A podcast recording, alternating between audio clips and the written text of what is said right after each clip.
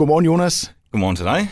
Jonas, øh, du var jo med i øh, Rigtig Mænd sæson 3 for, er det ved at være et par år siden? Ja, jeg mener, det blev vist i 19, start 19. Ja. ja.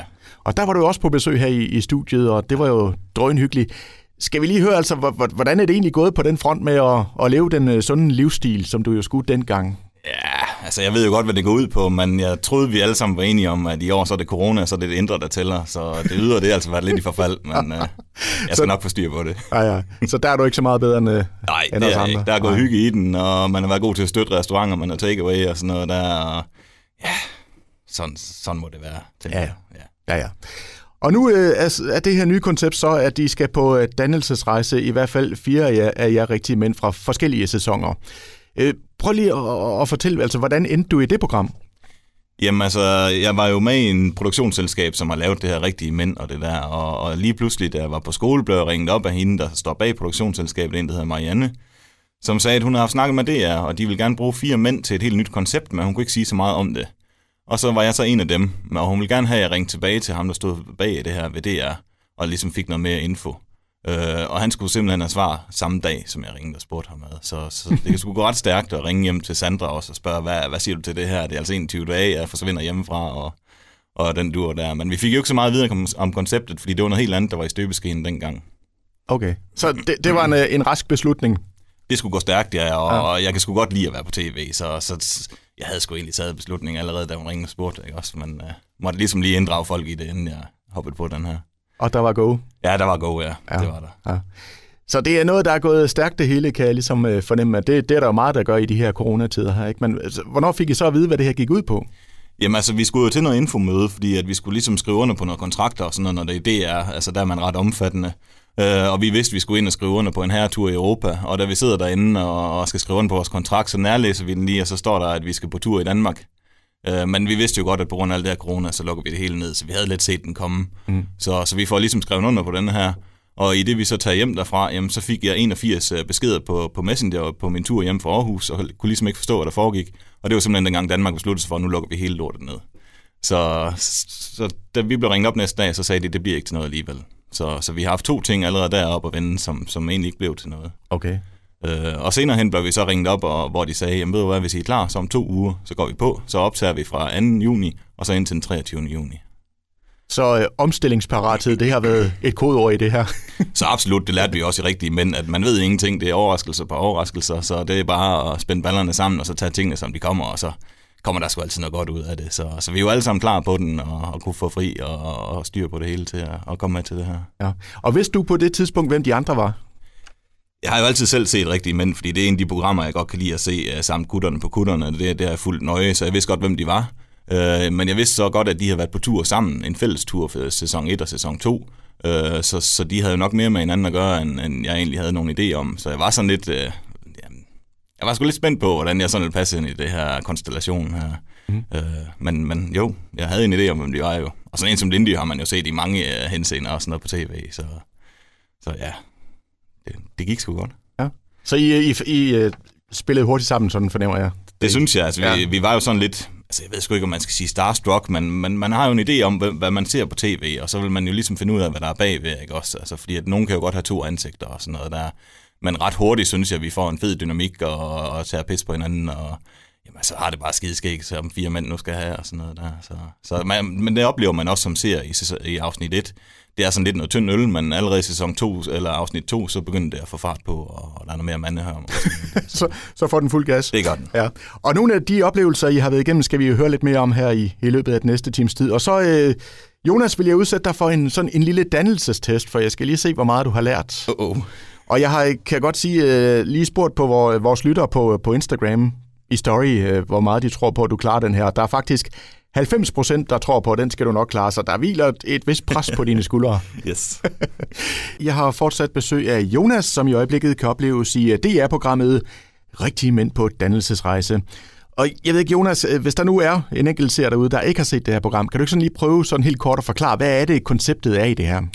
Jamen altså, konceptet er jo egentlig, at, øh, at man ligesom prøver at lave noget fokus på, at øh, der har været corona, og folk de sådan, folk de tuder lidt over, at de ikke kan foretage sig noget, fordi man, man vil kun ud af landet og sådan noget der. Så vi er rundt og prøver en masse kulturelle ting. Det er alt fra korsang til ballet til madlavning og kampistliv og jamen, altså alt derimellem. Øh, så, så det er ligesom sådan øjenåbner for folk, og så samtidig så sidder de jo, så sidder de jo på bagsædet og kan grine af vores, øh, hvad skal man sige, reaktioner på alt det her, som vi aldrig har prøvet før. Og som mand, hvis du går op ud i noget, du ikke har prøvet før, så bliver man lidt presset. Og det kan altså godt trække en lille smil på læben på her fra Danmark derhjemme bag, bag tv'et. Ja, det kan jeg hilse dig og sige, at det kan, øh, i hvert fald hjemme ved kakkelbordet hjemme også. Øh, øh, en af tingene, det var jo ballet.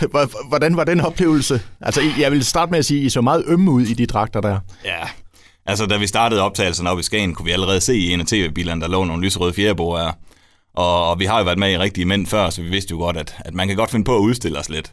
Øh, så vi frygtede egentlig lidt, hvad de her fjerdebord, de skulle bruges til, og, og jamen, heldigvis ret hurtigt skulle vi så igennem det her ballet her, og vi var, vi var lidt presset. Altså, vi synes ikke, at, at det var sjovt og, og, og ligesom at sætte os op til det, men vi fik en fed oplevelse ud af det. Og hende ballet med konen eller underviseren der, hun var også henne flere gange og undskylde, fordi at hun havde prøvet at sørge for, at det er, de ikke skulle have de her fjerdebord på os, fordi det var uprofessionelt. Hun var jo importeret fra Amerika og var meget høj på strå i den her balletlæreren her, så, så ja, altså, vi fik os udstillet, og heldigvis blev der vist på, på, i den første program, og så kunne vi ligesom få grine af det, og, og folk kan nå at få deres nethænder igen i den næste afsnit. Så, ja. Ja. Men jeg vil også sige, at der var et godt grin, øh, jeg tror det var i sidste udsendelse, hvor I var inde i en, øh, i en meget varm hytte. Ja, Prøv lige at, at fortælle om den oplevelse. Jamen altså, vi møder sådan en shaman, som, som ligesom er sådan en indianer høvding type, som efter sine kan tale med bjørne, og har levet ude i naturen med bjørne i en tre måneder og sådan noget der. Og han har stillet sådan en svedhytte op, som, som ligger altså og danser omkring de 85 grader inde i, fordi der bliver lagt rødglødende sten ind, og så sidder han sådan jævnligt og kaster noget vand på. Og vi har alle sammen fået en halv liter vand, hvor vi får at vide, at I kan sidde og nippe til den for at ligesom overleve, eller I kan ligesom gøre det så hårdere, for de andre sidder og spytte det på de her sten her, men, men vi vælger så at indtage den, ikke også? Mm. Og så er der så fire sessioner, hvor vi først skal bede om noget for os selv, og vi skal bede om noget for vores nærmeste, og så skal vi ligesom læse noget af, og, og få nogle dårlige vaner ud af os også, og sådan noget der. Så det er fire sessioner fordelt over tre timer, hvor vi sidder 85 grader inde i det her telt her. I så meget svedige ud, vil jeg sige. Det var faktisk lige før, jeg krøb et par størrelser efter den tur der i hvert fald. Det, det, det var sgu varmt. Ja. Og så, altså jeg lavede jo mærke til, inden igen, der var du sådan lidt meget, øh, den der var mest open-minded omkring det her, sådan ligesom sagde til de andre, nu, nu går vi sgu ind i det her og, og virkelig får noget ud af det. Øh, altså, du, du var så meget parat på at prøve, prøve de her ting her. Ja, Altså, det skal ikke være nogen hemmelighed, fordi det kommer også lidt frem senere hen i en afsnit. At jeg har jo også lidt en forhistorie med noget tidligere misbrug og sådan nogle ting der. Og der er jeg ligesom øh, været i en behandlingsproces, hvor man har givet mig en masse alternative behandlinger. Det har været nål i ansigtet, det har været drømmerejser, det har været gongterapi og jamen, altså en masse du, i den du og noget, der hedder genfødsel og sådan noget der. Og jeg, jeg har ligesom bare lært, at hvis man nu kan lægge nogle af de der fordomme til side og prøve bare at have et åbent sind, ved du at du får nogle fede oplevelser ud af det. Det kan et eller andet, det der. Det er sgu ikke alt sammen bare i pilleformat, der gør det godt for et menneske. Altså, der findes bare andre genveje ind til alt det her. Så jeg får sagt til mine øh, medkammerater, at jeg vil egentlig gerne have, at de venter lidt med alt det her grinen og sådan noget der. Lad os nu se, om vi ikke får noget ud af det, fordi det var altså en, en halv dags tid, vi ligesom skulle bruge på det. Altså, det vil være ærgerligt, at man ødelægger det hele ved at sidde og grine, fordi det er måske uden for ens rækkevidde. Så og det er lidt sjovt er jo, hvis man har set programmet Jule, som måske er den, der er mest skeptisk. Øh, Sønderjyden her ender jo med at, at gå nærmest sådan helt bananas derinde i, i hytten der. Ja, ja men det, altså, der skulle man virkelig også øh, spænde både læber og baller der, fordi altså, vi havde fået at vide, at nu er det altså runden, hvor vi skal læse af, og jeg havde ligesom jeg havde en genial sætning og alt det der, jeg skulle sige, og sådan noget, jeg synes, jeg kom godt rundt omkring. Men vi havde fået at vide, at shamanen han skulle ligesom lægge ud, så vi vidste, hvilken tone og sådan noget der, og vi skulle sige et eller andet først, og så vores navn og sådan noget. Og vi sidder faktisk 10 minutter, hvor der ikke nogen, der siger noget. Og vi sidder alle sammen og tænker, kom nu Johnny, nu må du sige et eller andet. Og så lige pludselig skal vi bare høre, at han trækker hvert godt ned i lille tåen af ham af sådan jøden her, og så bliver der bare blæst igennem på, på halvtysk. Altså, det, det er voldsomt. Ja. Jeg, jeg De bliver var... helt flove i sten, faktisk. jeg var i hvert fald flad grin foran, øh, foran øh, tv-apparatet der. Ja. Men det lyder så meget til, Jonas, altså det, det, I har oplevet her, det er også det, man ser på tv. Fordi nogle gange på tv, så bliver der jo lige skruet på nogle knapper og, ja. og skruet lidt op for, for tingene. Det virker meget sådan autentisk, det her. Det er det så absolut også. Altså, jeg, jeg synes, at uh, nu har jeg ikke prøvet at være i andre uh, kanaler eller produktioner og sådan noget der, men altså, det er, det, du sælger altså ikke sjælen til djævlen. Det gør du ikke. Det, det er alt sammen på vores præmisser i det her program her, og der er ikke en eneste tidspunkt, der nogen kommer ind og siger, prøv lige at sige det her anderledes, eller sig lige det her og sådan noget der. Det er der overhovedet ikke. Altså, vi er jo selv med i det, og og det gør jo også, at, at vi står i pive åben og kan opleve det hele, som det er. Og så ligesom at bearbejde det hele efterhånden om aftenen og sådan noget der. Så, så det er jo fedt. Altså mm. virkelig autentisk. Mm. Det er det. Og Jonas, øh, nu har vi jo sådan talt lidt om, hvordan øh, I kom i gang med programmet og blev ramt lidt af corona og, og hele oplevelsen der. Men selvom det ser sjovt ud på tv, og du fortæller, det, det er det, øh, den dyt med os, så er det også, det har været en hård omgang også, ved jeg. Ja, det har det så absolut, fordi hvis man normalt sidder derhjemme og planlægger, at man gerne vil ud og opleve forskellige ting og kulturelle ting, jamen så, så rapper du jo ikke det hele af med, med 24 timers mellemrum. Altså så skal man lige fordøje det og sådan noget der, og det er også en federe måde at gøre det på.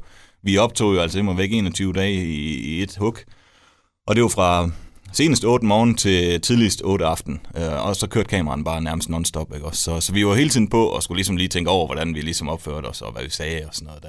Det gjorde vi i hvert fald i starten, men, men det er bare hårdt, fordi du når ikke rigtig at processere det, inden du ligesom næste morgen skal op igen, og, og til en ny dag, du faktisk ikke ved noget om. Fordi vi har ikke vidst noget. Altså, til morgenmaden fik vi at vide, nu skal I køre den og den vej.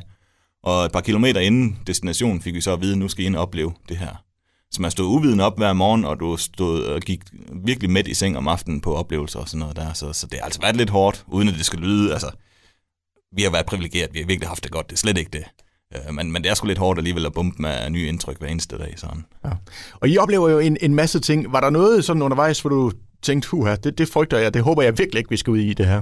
Jeg havde jo lidt på fornemmelsen, når det nu er sådan noget her kulturelt og sådan noget der, at vi skulle ud og stifte bekendtskab med sang og og jeg skulle egentlig ikke noget imod, og, og, og, at folk de skal grine med mig og grine af mig, men, men det skal ligesom også være lidt på mine præmisser. Og jeg har bare en idé om, at jeg kan sgu ikke synge. Jeg har det prøvet flere gange hjemme i badeværelset, og jeg får hurtigt lukket sammen igen, fordi den klang, der kom ud, det lyder altså bare ikke godt. Så da vi fik at vide, at vi skulle ud og lave korsang, jamen jeg fik det fysisk dårligt. Det er, det er ikke skuespil. Altså, jeg sagde også til, til kamerafolkene, at jeg bliver så tung at danse nu, fordi det er bare ikke mig, det her. Så, så, så super fedt at komme ud på den anden side, altså der var jeg flyvende. Altså det var ligesom om, der havde jeg hoppet bungee jump eller et eller andet, fordi jeg virkelig overvundet et eller andet, som, jeg virkelig ikke troede, jeg skulle, skulle kunne klare. Så den, den var frygtet, den der? Det var egentlig voldsomt, ja. ja. Men er der så omvendt noget, hvor du tænker, hold da, Magle, det var altså virkelig en fed oplevelse, noget du virkelig har lært af? Jamen altså senere hen, så stiftede vi bekendtskab også med noget i den dur, som at, at synge og musik og, og sådan noget der, og, og uden at røbe for meget, jamen, jeg tror sgu en eller anden sted, jeg finder ud af, at det kan jeg godt det her. Mm. Altså det, det, det, det der med at udstille sig selv og lære nogle ting uden ad og sådan noget, virke som om man kan det og sådan noget der, altså det, det, det kunne jeg faktisk godt lide. Og det er noget, som jeg i forvejen har sagt, jamen det er absolut ikke noget for mig. Så, så jo, altså de, de, forventer nogle, øh, de forventer nogle situationer med os, det er helt sikkert. Ja. Hvordan er det så at se sig selv på, på tv efterfølgende? Fordi jeg tænker, når tingene går så stærkt, som I siger, det gør, ikke? Altså, du får måske ikke lige alle aspekter med i farten, og tingene kan godt se lidt anderledes ud på, på tv. Hvordan har det været? Jamen altså, øh, jeg vil sige, det var grænseoverskridende første gang, jeg var på tv med rigtige mænd. Øh, men, men nu sidder man nærmest sådan og kan huske, når, de, når jeg selv siger en sætning, så kan jeg nærmest selv huske slutningen. Og når det så bliver klippet, så tænker jeg, nej, vi skulle lige have haft dine to sekunder mere med, så havde det været perfekt. Men det er jo, fordi jeg selv har en idé om, hvad mine guldkorn er, frem for hvad det er, jeg synes har været nogle guldkorn. Ikke? Også, så, så det har været sådan lidt usammenhængende for os på en eller anden måde, men som, som tv-situation ser det skide godt ud og fungerer rigtig godt. Øh, det gør det. Og det er ligesom en dagbog, der bliver åbnet op, fordi at mange af tingene er jo ligesom flyttet sammen allerede efter et par ugers optagelse, så kan vi jo ikke huske, hvad der skete den og den dag og sådan noget der, altså, fordi vi kun kigger fremad hele tiden. Så, så det har været spændende og mm. grænseoverskridende at skulle se det igen. Mm. Jeg kan huske, sidst du var i, i studiet her, da du var med i, i Rigtige Mænd, der sagde du, ham Esbjerg, de, du, du får ikke sådan rigtig de store reaktioner på, øh, på, at du har været på tv. Du kan godt se, at folk går og, og lurer lidt på dig, men der er ikke sådan rigtig nogen, der lige siger hej eller kommer hen. Hvordan, hvordan har det været den her gang? Jeg synes, det er blevet bedre. Jeg siger ikke, at det skal ikke være sådan, at jeg skal skrive øh, min autograf på brystet af nogen og sådan noget. Det er slet ikke der, vi er. Men altså, når jeg nu kan se, at I kan se mig, og at I kan genkende mig, så sig der lige hej. Altså, I følger jo mine øjne, eller følger mig med øjnene rundt i hele supermarkedet alligevel, og prikker til konen, at det er ham fra det der tv-program. Jeg synes, det bliver meget bedre. Altså, ja. folk tør godt at stå op nu, og så spørge til det, eller sige hej, eller et eller andet. Altså, for fanden, I har jo fulgt mig på tv, og jeg har gjort mig til grin foran jer. Jeg, jeg vil aldrig grine at I kommer hen og siger hej til mig ud af det blå. Altså, så, så det er helt i orden. Hvis man ser dig nede i supermarkedet, så lige hej Jonas. absolut. Ja. Absolut. Og jeg har ikke noget imod at sætte et par minutter af, hvis folk de har noget at spørge om. Altså, jeg vil gerne, gerne snakke med folk. Er der nogle sådan typiske spørgsmål, man får omkring programmet? Ja, altså det har meget været den der med, hvordan det var, at konerne nu har arrangeret det hele for os og sådan noget. Det er dem, der har dikteret og sådan noget der. Og jeg ved, Sandra derhjemme, hun er sådan lidt træt af den, øh, den idé, fordi det er ikke dem, der har bestemt det. Nu skal man ikke tro på alt på tv. Altså det er ikke fordi, at det er løgn og humbug det hele. Men, men DR har jo ligesom skulle stille det hele op for os inden, og de har jo arrangeret alt det her. Men det er konerne, der ligesom præsenterer os for det. Mm. Øh, så, så de har jo sådan indtalt de her beskeder på et iPad til os. Ikke? Også, og, og her for Danmark har så lidt fået en idé om, at det, det er konerne, der strikker sig og sagt, nu skal I ud og prøve teater, og nu skal I ud og prøve at synge, og nu skal I ud og prøve dit og dat og sådan noget der. Det er det ikke helt. Så. Ja, nej, den del er ikke helt, øh, helt ægte. Nej. Og nu øh, har jeg tænkt, Jonas, vi skal egentlig øh, teste, hvor dannet du er blevet på din rejse her. Ja. Lad mig starte med at spørge, føler du selv, at, at du er blevet en mere dannet mand? Ja. Der, skal, der skal meget til for at lære en gammel hund eller en ny kunstner, ikke? Men, men jo, noget af det hænger der fast, vil jeg sige. Ja. Det gør det da så absolut. Jamen, øh, lad os se på det. Jeg har, øh, jeg har fem spørgsmål om, øh, om dannelse, ja. så øh, ja, du, øh, du kan ikke vinde så meget ud over, at du øh, kan gå herfra med æren i behold, han har sagt. Men det kan man jo sige, det er jo også noget. Så skal vi ikke bare kaste os ud i det? Jo, lad os prøve. Øh, det allerførste eksemplar af Emma Gads Takt og Tone udkom helt tilbage i 1918. Og faktisk så kom hun allerede dengang ind på øh, brugen af telefonen. Men hvad skrev Emma Gad om telefonen? Og så får du nu to valgmuligheder. Ja. A. Lad dem ikke beherske af deres telefon, men sæt den ud af virksomhed under et måltid sammen med gæster og under en vigtig samtale. Eller B. Når telefonen ringer, lad da ikke opkaldet vente. Der kan være tale om et vigtigt anlæggende, der kræver deres fulde opmærksomhed og handlekraft. Ah, nu kender jeg ikke så meget til Emma Gade, men jeg kunne ikke forestille mig, at hun siger B, så vi hopper altså på A'eren der. Du ser A'eren. Ja. ja. Så det er Det er altså samvær og familie i hovedsædet, i stedet for at forlade det hele til en telefon. også i 1918. Det tænker jeg. Ja, og det har du fuldstændig ret i. Fuld, fuldstændig. Lad mig lige høre kort, altså hvordan er du selv på det område der? Jeg får tit skæld ud derhjemme med konen. Ja. Ja. Jamen altså jo, selvfølgelig sidder jeg også på, på sociale medier og sådan noget der, men jeg er jo en type, som aldrig har hverken vibration eller lyd på min telefon. Altså når jeg kigger på den, så kan jeg ringe tilbage, hvis folk har ringet, men jeg, jeg får simpelthen stress, at jeg skal høre på bimlen og bamlen og vibrationer og sådan noget der. Så, så jeg er måske meget gammeldags på det punkt der. Ja. Sådan. Ja. Okay, fedt. Så skal vi lige ud i ballettens verden. Du har jo stiftet be- bekendtskab med i programmet. Øh, ballon er et udtryk inden for ballettens verden, men hvad betyder ballon? A. At balletdanseren midt i et spring giver publikum et indtryk af at stoppe et øjeblik i luften. Eller B. At balletdanseren danner buer med begge arme, øh, således at kroppen tager ballonform. Ja, det, det kan jo være begge dele det der, fordi at, øh, jeg synes, mange af de ting, de gjorde inden for balletten, det var nærmest fysisk umuligt, men, men jeg, jeg hopper lidt på, på B her. Det, det gør jeg. Du siger B? Ja. Desværre. Nå. Det er, at øh, balletdanseren midt i et spring giver publikum et indtryk af at stoppe et øjeblik i luften. Okay. Så den har vi lige minus ved her. Ja, det er orden. Vi springer videre. Øh, Hvis man kommer i audiens hos dronningen, så skal man ifølge reglerne bære sit pæneste tøj. Men hvilken beklædningsgenstand skal man altid have på under audiensen? A. Hat, B. Hvide handsker, eller C. Ridestøvler. Det kunne sgu være meget fedt med ridestøvler, men jeg hopper altså lidt på de hvide handsker. Det er hvide handsker. Ja. Og se, det har du fuldstændig ret i. Og det er sådan, at hvis du ikke selv har hvide handsker, så kan man faktisk låne nogen. Men okay. man skal have være iført hvide handsker. Mm. Så skal vi over i uh, litteraturens verden her. I 1917, der vinder Henrik Pontoppidan Nobelprisen i litteratur. Hvilken af følgende romaner har Pontoppidan ikke skrevet? A. Lykkepære, B. Ung Elskov, eller C. Stormfulde højder. Så hvilken har han ikke skrevet? Altså, er det her, man må ringe til en ven og sådan noget? jamen, jeg, jeg tænker, jamen, jeg har jo haft nogle af dem i skolen for delen, hvorfor kan det ikke hænge bedre fast? Jeg tror, jeg hopper sgu på, på, på den første. Den første, Ja, det gør jeg. Lykkepære. Ja. Ja, den er, den er, like- det er Stormfulde højder. Nå, Han ikke har skrevet Henrik Pontoppidan. okay. Du er ikke en stor læsehest, Nej, fornemmer det er jeg. jeg så absolut ikke. Så slutter vi med en god cigar, fordi en øh, god cigar skal opbevares ved den rigtige luftfugtighed. Men hvad er den korrekte luftfugtighed? Er det A 30% eller B 70%? Altså, jeg mener, den ligger ret højt, fordi vi stiftede jo bekendtskab med en uh, rigtig kondensør inden for cigarer, så jeg hopper altså på 70. 70, ja. Ja. og det er... Du får lige sådan en, fuldstændig Sådan. rigtig. Yes, så det er sådan set øh, 3 ud af 5, Jonas. Så lige med noget næppe. Ah, jeg vil sige, det er, det er klaret. Det er, det er klaret. Godt. Så lidt dannelse har du fået. Ja, ja. Der er altid plads til forbedringer. Fedt. Jamen, øh, Jonas, det var en kæmpe fornøjelse. Ja, jamen tusind tak for, at jeg var med.